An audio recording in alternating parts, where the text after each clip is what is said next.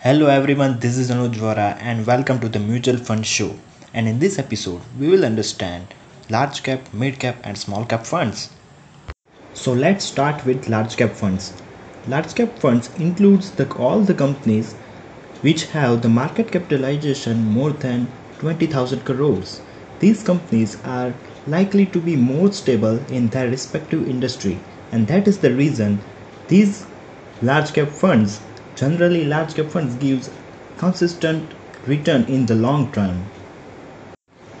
If we talk about mid cap funds mid cap funds includes all the companies which have the market capitalization more than 5000 crores and less than 20000 crores. These companies are these companies have the potential to give higher return than large cap funds and that is the reason it is more riskier than large cap funds and if we talk about fund selection the fund selection is totally based on your risk taking ability. So if you want financial consultancy then you can contact us at anujvohra.investing at the gmail.com thank you for listening and i will see you in the next one.